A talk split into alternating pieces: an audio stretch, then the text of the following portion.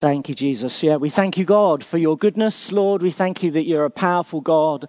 Uh, we thank you that when we believe in you, when we trust in you, you show yourself to be good to us. So increase our faith as we look this morning at your word. And we just pray a blessing on us as we, as we hear what you have to say to us, Father. Uh, I'm just conscious of that um, verse that says that the humble you teach your way. So help us, help me, Lord, help all of us to be humble this morning so that we can receive something from you. Thank you, Jesus. So we've got a new topic, belief into action. We've just, some of us have been doing some actions just now, so some of us clearly are, are feeling active. Some of us maybe not so much, um, but we're looking at five topics. Today we're doing the case for Christ, um, and I've put them slightly bigger on the slide here. So over, over the course of a, a couple of months, a few months, we're going to be looking at things such as uh, faith and politics, um, such as Islam. Is Islam the same as Christianity? Some people think it is.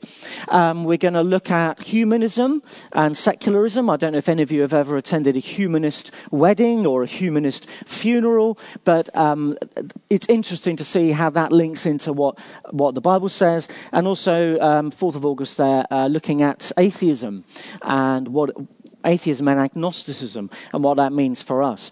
Now, the case for Christ one of the one of the motivations for this whole series is that as so how does that we're kind of in a minority now in this country and we just need to be real about these things. So how does that how do we put our beliefs into action? How do we show that we're different in our lives without getting ourselves into trouble without offending other people but also uh, showing Jesus love? And the case for Christ draws on this law metaphor. Um, and I find courtroom trials fascinating. I don't know about you, but there's something about them that just make me sit up and I get gripped. Um, you get this welter of technical detail. And for some reason, that technical detail becomes interesting. I don't know how. Um, and then you've got people presenting for and against, and then you get this jury who have to make up their minds, in, in this country certainly. And then there's a verdict reached, isn't there? And a case for Christ this is the most important verdict of all. Do we believe in Jesus? Do we believe who he is, who he says he is, or not? And um, we were inspired, I think, uh, Martin and I kind of talked about this um, series by looking at Paul and how Paul presents the case for Christ. Paul explains the gospel, he reasons about it. From in the book of Acts, um, from Acts 13 onwards, it's mainly about Paul, and you see him reasoning the gospel. Also in Romans and Corinthians, we get quite a lot of explanation of what the gospel is, particularly for people who maybe are, are looking and searching in the book of Acts as well. It's not just reason, it's not just logic our lives according to feelings, according to convenience, according to what just seems easiest, really. Um, but in the book of Acts, you also see lots of miracles. So people turn to Jesus because of the miracles. But I love Acts 16:14. Um, outside Philippi, Paul and the, the other disciples are there, and Lydia is listening to the things spoken by Paul, and it says the Lord opens her heart. That's Acts 16:14 to heed those things. And also in Acts 17, we get this little occasion. Paul, as his custom was, this is in um, Thessalonica, went into them in the synagogue. For three Sabbaths, he reasoned with them from the scriptures, explaining and demonstrating that the Christ had to suffer and rise again from the dead, and saying, This Jesus, whom I preach to you, is the Christ. And some of them were persuaded, that doesn't sound very many, but then it says a great multitude of the devout Greeks and not a few of the leading women joined Paul and Silas. So he reasons, he persuades, he gives them time, and they believe. And in the same chapter, verse 11, he goes to Berea and we get this comment these were more fair minded than those in Thessalonica. They received the word with all readiness and they searched the scriptures daily, notice, to find out whether these things were so. Every now and again, you come across someone who so wants to know about Jesus that every spare moment they are reading the Bible. And that's such a great thing when you come across that to encourage. And so, verse 12, it says, Many of them believed, and also not a few of the Greeks, prominent women as well as men. What's great here is that if you uh, look at look at what is being suggested here, if you've got an open mind and you look at the Bible, probability is you're going to believe. Because that's what they say. They search the scriptures daily, and therefore many of them believe. So you're probably going to believe. And one of the problems with Christianity today is that everyone says, oh, you can't possibly defend Christianity rationally. There's no case for it. Um, you just, you must be off your rocker. You're obviously just following the crowd, believing in Christianity. You're just superstitious. You're primitive. Um, probably people would think they could make a better case for paganism today, believe it or not, than, than Christianity. And everyone thinks there's this massive evidence that stacks up in favor of atheism, in favor of science, in favor of uh, all religion being outmoded some people can make a good case against Christ, they can make a convincing case. But uh, that's just logic anyway. And sometimes people can fool you with persuasion. But it's not actually as easy as you might think to make a case against Jesus. If you start to look and take all the pieces of evidence, turn, you know, turn by turn, start to look at them, it starts to become overwhelmingly persuasive. And the other thing about logic and argument is a lot of people use it as an excuse. They're hiding behind it. They say, but actually, they, they've got other reasons that they're not sharing with you as to why they can't believe. So I want us to look at Paul um, persuading for Christ, presenting the case for Christ, and just three examples of um, men's responses to Paul in Acts. You'll probably know these examples, but I think it's interesting looking at them. It's very human because the way people respond when we're sharing Jesus with, with other people or when we're talking about God is other people just say very human things. Someone said to me only this morning, they said, Oh, I can't believe uh, because too many horrible things have happened to me. That was just this morning. And, um, and so it's very human, and we need to kind of recognize that, but it doesn't mean to say God can't break in to people's lives. Felix is our first uh, character. You may be able to guess these if you know your book of Acts. Acts 24, and I can't go through all the story, so you might want to look it up later. Um, but Felix is the governor. He's employed by Rome, and Paul has been arrested. He's on charges of sedition. The Jews want him dead, so they're trying to get the Romans to do their dirty work for them at this particular point. And this is what we hear. After some days, Felix came with his wife Drusilla, who was Jewish. He sent for Paul and heard him concerning the faith in Christ. Now, as he reasoned, reasoned again about righteousness, self control, and the judgment to come, Felix was afraid. And he said, Go away for now. When I have a convenient time, I will call for you. Has anyone ever tried to say something about God to someone else and they said, No, it's not the time. Sorry, I'm too busy. Um, and it's the response Paul gets. Felix isn't a good governor, incidentally. He wound the Jews up. Nero had to uh, take him out, out, in the end and, and, replace him with someone else. And um, he's also had moral lapses of his own. So he's, he's, not, uh, he's not in a good state before God, and he's experiencing the fear of God. It's the greatest preacher of all time, Paul, apart from perhaps Jesus, sharing the truth with him, and he's not convinced.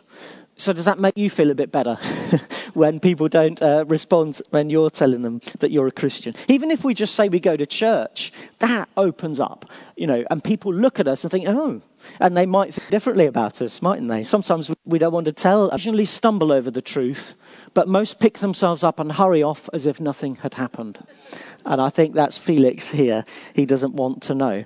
And in fact, if you look at the next verse, which I haven't put on the slide, um, one of the reasons Felix is so keen to listen to Paul, not because he wants to believe, but because he wants Paul to give him a bribe, uh, to be released. So there's all sorts of motivations, aren't there, for, for people coming to church even. I'm sure you're here for church, in church for much better reason than that, I hasten to add. Um, so Felix disappears, Paul's held prisoner for two more years, and then Festus comes along. And Festus lets King Agrippa, Herod Agrippa, know about Paul. And Agrippa says, Oh, I'd like to hear Paul. I'd like to hear this man speak. And so into Acts 25, we get um, this little scene playing out. The next day, Agrippa and Bernice had come with great pomp, so uh, with trumpets sounding and all their finery on and a big retinue coming into the royal court. They'd entered the auditorium with the commanders and the prominent men of the city at Festus' people here. Uh, Bernice, by the way, is Agrippa's sister, but he's in a relationship with her. So he's not morally right before God either. Now, Paul is, is amazing. If you want to get a good presentation of the gospel, read Acts 26. He's very good at, at kind of communicating and connecting with his audience, just like Franco was earlier, you know, with uh, kind of bringing everyone in and giving us a, a brief chance to respond. You know, it's great. Um, uh, Acts 26 3, he says to Agrippa, You are expert in all customs and questions which have to do with the law. If you're trying to get someone on side, it's always good to pay them a compliment little bit of a tip. Recognize, you know, who they are. Everyone is of worth in God's sight, aren't they? No one is just fodder for us to try and get the gospel out. Another one on my list. No, because God loves people and he cares for them. And so Agrippa, um, uh, sorry, Paul uh, gives his spiel, gives his um, testimony, incredible testimony. And Festus is the first one to respond. This is our second response. Festus said with a loud voice, Paul, you're beside yourself. Much learning is driving you mad. Have any of you ever been accused of being mad? Uh, perhaps even because of your faith. Um, uh, maybe just for other reasons too. I always used to talk to myself when I was a child walking along the road. It's very embarrassing, isn't it, when you turn a corner and suddenly you're in full spiel and someone, someone, uh, someone, that's a bit of a confession there. I shouldn't have said that. Um, but yeah, um, because, because we have this belief in Jesus, we believe in miracles, we believe that Jesus walked on water, we believe that he shut the mouths of lions surely this is these are children's stories these can't possibly be true and so festus thinks he's mad um, and then we get Agrippa's response. Agrippa said to Paul, You almost persuade me to become a Christian. Oh, these are classic responses to the gospel. I've had that as well. People have said, Oh, I, am nearly there. I'm almost persuaded. Um, but we often get that. Come back later. It's not convenient. Can't talk now. Um, what do we do? What are we supposed to do when we get these responses? It's no good, is it, saying, I'm almost persuaded? It's like saying, I, you almost passed your driving test. Better luck next time. It's no good, is it? You can't go off and drive. You've got to pass before you can drive. It's not like saying to um, someone, oh, you, you, know, a salesman saying to you, um, look, this is a wonderful product, and you say, oh, I'm, I'm almost persuaded. That's no good. They're not going to be happy with that. A sale is the only thing, isn't it? We need that verdict coming back to a courtroom trial scene. It's either guilty or not guilty. You, you can't have a kind of an in between there, can you? The judge can't sit and say, Oh, I almost think you're guilty. You know, or I almost think you're innocent, but you're going down anyway. You know, it's got to be a verdict. And sometimes I think it's almost better for someone to say, no, not interested, and not even start And they say, oh, I'm warm it, and then they walk off. But what does Paul do? What does he say? He says, and this is um, NIV, he says, Short time or long, I pray to God, not only you, but all you who are listening to me today become what I am, except for these chains. I think this is interesting because there's a crowd in the room. It's probably fuller than this room. Yeah, there's loads of people listening to Paul. Now, um, Agrippa was almost persuaded. How many people there were persuaded? We're not told. But if we're faithful in giving a testimony, then, um, then God will be using that and the Holy Spirit will be using it. Sometimes we're looking in one direction thinking, God, why aren't you working? And over there, God's doing something. So we, we should be encouraged about um, the case for Christ. It says elsewhere in the Bible, it says the word of God is not chained. We start to speak the name of Jesus, it releases the power of the Holy Spirit. We don't have to do anything, God does the work for us. And we mustn't let these attitudes deter us from keeping on sharing the gospel. Lots of people have reasons. I said the one earlier, oh, too many horrible things have happened for me to, for me, you know, he said his, his mum was a Christian, but he, it's just too many horrible things had happened. A lot of people think they're too sinful, think they're not good enough to, for God to accept them. Or they might think, actually, I'm all right. Don't you come and tell me I'm a sinner. Thank you very much. Who do you think you are? All sorts of different attitudes that we come up with. A lot of people are kind of caught in a fog and just can't make up their minds and they're skeptical. And the, the, culture around this is so atheist, isn't it? That it's really battling in this country. You know, you go out to somewhere like Malawi, I did a, a gospel presentation and, um, and I said, who wants to pray the prayer? And every single person puts up their hand, you know, and it's just, it's a natural thing to accept Jesus there. But here it's hard work. Um, it's interesting as well to see just the ending of the story. When they'd gone aside, they talked among themselves, saying, This man is doing nothing deserving of death or chains. So uh, then Agrippa said to Festus, This man might have been set free if he hadn't appealed to Caesar. I think what's interesting here, making good progress by the way, I've got my timer on today and it's working. Is everyone still awake? Everyone still awake? Yeah, good. I think it's interesting here that, um, that they're thinking about Paul and they're making a judgment on him. And what have they concluded about Paul as he tells his story of faith in Christ? He's saying he's a, he's a good man. He's not, he's not an, a, a bad man. He's not stirring things up. He's a good character. And I think that's really important that when we're talking to other people about Jesus, that people can look at us and say, well, actually, they're a decent he's a decent sort. Um, there was a guy uh, years ago, um, I was reading some letters the other day that um, uh, Mum had written. Uh, I, found, I found a load of letters. And um, I'd obviously written a letter to a chap who worked for uh, the caravan park, and I'd written to him trying to convince him to become a Christian. And Dad had just written on the end of the letter, he said, uh, "Oh, he looked." You know, well, that's, that's nice, you like me, but, but that's not it, is it? And sometimes actually people need to be a bit riled up by us. Sometimes we can be a bit too nice. Uh, I'm not saying that that isn't a good thing. It's important to have a good character. But, but the key thing is that people decide for Jesus. That's what's so important. And Agrippa and Festus, it's ironic, isn't it? They're concerned about Paul being chained up. Paul doesn't care about his chains. He knows that God's plan for him involves chains. What he wants to see is them being set free. And Agrippa and Festus aren't, um, aren't seeing, their eyes aren't opened to the truth. Now, this is the final bit, really. Paul has a secret that sustains him when he presents a case for Christ. It was actually on the poster um, uh, to, do with, um, to do with the whole series, Belief into Action. And I want us just to go in a moment to 2 Corinthians to look at it. It's Christ's love compels us. 2 Corinthians 5:14. Christ's love compels us. Paul was martyred we know that Paul was martyred for the sake of the gospel. We don't know exactly how, but we know he, he died for the gospel. And he was prepared to give his life for the message. So it shows that it really meant something to him. It's one of the proofs of the resurrection that most of the disciples were martyred for their faith. They obviously believed that Jesus had risen again. A lot of people say oh, it was a fraud. Um, the disciples all covered it up. Well, they wouldn't have done that and then gone off and got themselves killed for the sake of the gospel. Earlier this week, uh, we heard the dreadful news that 11 missionaries have been killed in a minibus accident in Tanzania. Lorry's brakes failed. Uh, they're part of the YWAM, a youth with a mission. And these people didn't voluntarily die. They weren't saying at gunpoint, I choose to believe in Jesus, but they died martyrs' deaths because they would have weighed up the risks of being a missionary in that part of, in that part of the world. They would have seen the transport, they would have seen the roads, they would have known the dangers, and they still decided to do it. And parents, children, and partners learnt they would never see their loved ones alive again um, because of that tragedy. But those deaths are precious in God's sight.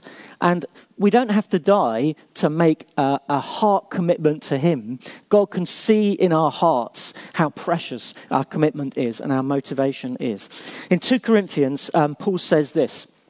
He says, whether we're at home or away, we make it our aim to please Him. We must all appear before the judgment seat of Christ, so that each one may receive what is due for what is done in the body, whether good or evil. Therefore, knowing the fear of the Lord, we persuade others. But what we are is known to God, and I hope it's known also to your conscience. Paul's speaking to the church at Corinth who aren't quite on his side, and he's trying to bring them back on his side.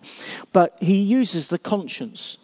And the conscience is one of our greatest aids when we're trying to share the gospel with others. And our conscience is also really important. And it nudges us, prods us through our conscience, and it reveals our need of Him. And it nudges us, prods us when we, when we should be going and telling someone or helping someone out or, um, or stopping something that we're doing. And he goes on to say this, and I use the New Living Translation for this uh, version, for this verse. Are we commending ourselves to you again? No, we're giving you a reason to be proud of us, so you can answer those who brag about having a spectacular ministry rather than having a sincere heart. And just on that, Paul makes a case for Christ. He's clearly extremely gifted in rhetoric and in persuasion, but at the same time, he makes it very clear that we're not supposed to use persuasive skills. We're not supposed to use tricks to bring people to Jesus. We need to be sincere in our heart and we need to be honest and open with people. And then he says this if we're beside ourselves, it's for God. Festus thought he was mad. He says, if I'm crazy, if I'm out of my mind, it's all for Jesus. Um, I think there are various slogans, aren't there, and things about being fools for Christ. And, and uh, there was that great song, Jesus Freak, by DC Talk a little while ago, a few years ago, about just being a freak for Jesus, being completely mad. Not all of us want to do that, but actually, Paul says, Look, I'm doing it for God. And then he says, If we're of sound mind, it is for you. And then here we are. The love of Christ compels us, or in a lot of translations, controls us. That surprised me that it says controls. Um, most people think that, well, this is two ways the love of Christ. Is this Jesus' love for me, or is this my love for Jesus? It's not quite clear. It's both. But it has to be, doesn't it, um, his love for me first, because he loved me first. As Viv said uh, the other week, while we were still sinners, Jesus died for us. His love drives us on, propels us forward. And when we, when we do share God's love with others, it's his love that's moving us forward. And Paul says, We judge thus. The love of Christ compels us because we judge thus. That judging thus is not just, oh, I'm just making a choice. It's, I've thought about this, I've weighed it all up, and I'm definitely going for it. It's, it's a considered decision. He says, if one died for all, all died. All died. One died for all. That's Jesus. Jesus died for everyone not just for uh, a select number of people who were chosen at some point. He died for everyone. And it says all died.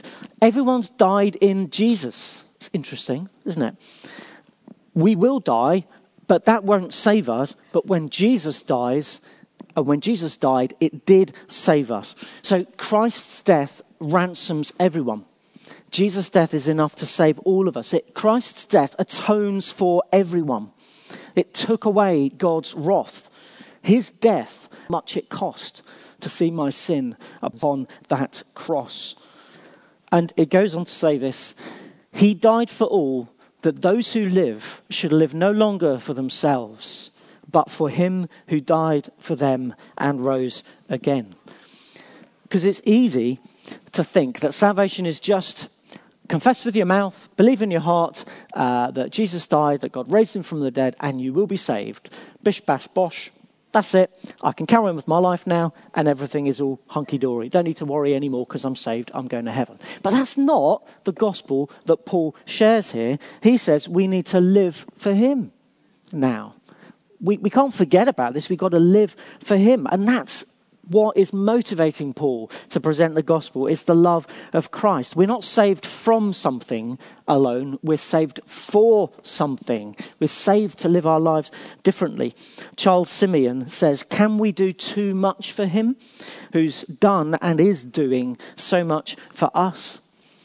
Earlier uh, in uh, Corinthians, 2 Corinthians 4.10. Paul says we're always carrying in the body the death of Jesus, so the life of Jesus may also be manifested in our bodies.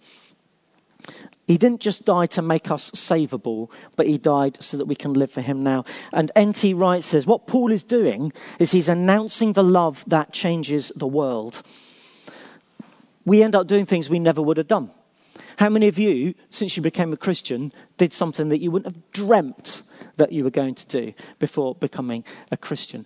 God has a real sense of humor, doesn't he? Sometimes we say, I'm never going to go on mission, or I'm never going to, you won't catch me um, doing this, or won't catch me uh, knocking on doors or dropping leaflets. So you won't catch me uh, doing a talk to people. And then suddenly God says, Yes, I will. And He's got you doing it because it's His love in our hearts that changes us. And we live in a totally new way because of Jesus' love. That's why we're a new creation. A couple of verses down, verse 17 of this, of this uh, chapter. And it just, Paul reminds us at the end of chapter 5 of 2 Corinthians God made the one who did not know sin to be sin for us, so that in Him we would become the righteousness of God. Paul makes such a powerful case for Christ. And he was willing to die for it. How do we respond to Christ? Uh, are we going to are we going to wait for a more convenient time before we start properly living for Him? Or are we going to live for Him now and today? John Stott says if the gospel's come to us, which it has, we have no liberty to keep it to ourselves. I know this is a challenging message. I thought, wow, but this is what, this is what was going on in this passage, and I knew it was the one for us to share. Um, so I just want to challenge you how much do you love him? How much do you love him? And are you going to share his love with other people just in natural ways, in supernatural ways as the Spirit leads? So let's pray, and then I'm sure we're going to go back into worship. Let's close our eyes. Lord, we that Paul laid his life down. Lord, if it weren't for Paul, the church probably wouldn't exist. Lord, so we thank you for Paul. He was just an ordinary human like us. Lord, and we recognize that there is no limit to what you can do if we surrender to you, Lord. And if we express our love for you and allow your love to transform us. So just ask, Lord, that right now we would allow your love to transform us. Father, thank you that you sent Jesus. Thank you that Jesus' love compels us to share the gospel with others. And thank you, Lord, that it's the power of your Holy Spirit in us which does the work and on, on other people too. Thank you, Father, that we are not obligated to see people come through. We are just obligated to live for you and to express your love to others. Thank you, Jesus. Just speak to us afresh, Lord, I pray. Help us to present the case for Christ. Lord, just as we live our lives, Lord, just as we greet our neighbors, just as we go about doing our work, just in everything that we do, Lord God, because we know this world needs Jesus, Lord. So we just ask that you would use us. Bless us now, we pray, Lord, as we continue in your presence. Thank you, God. Amen.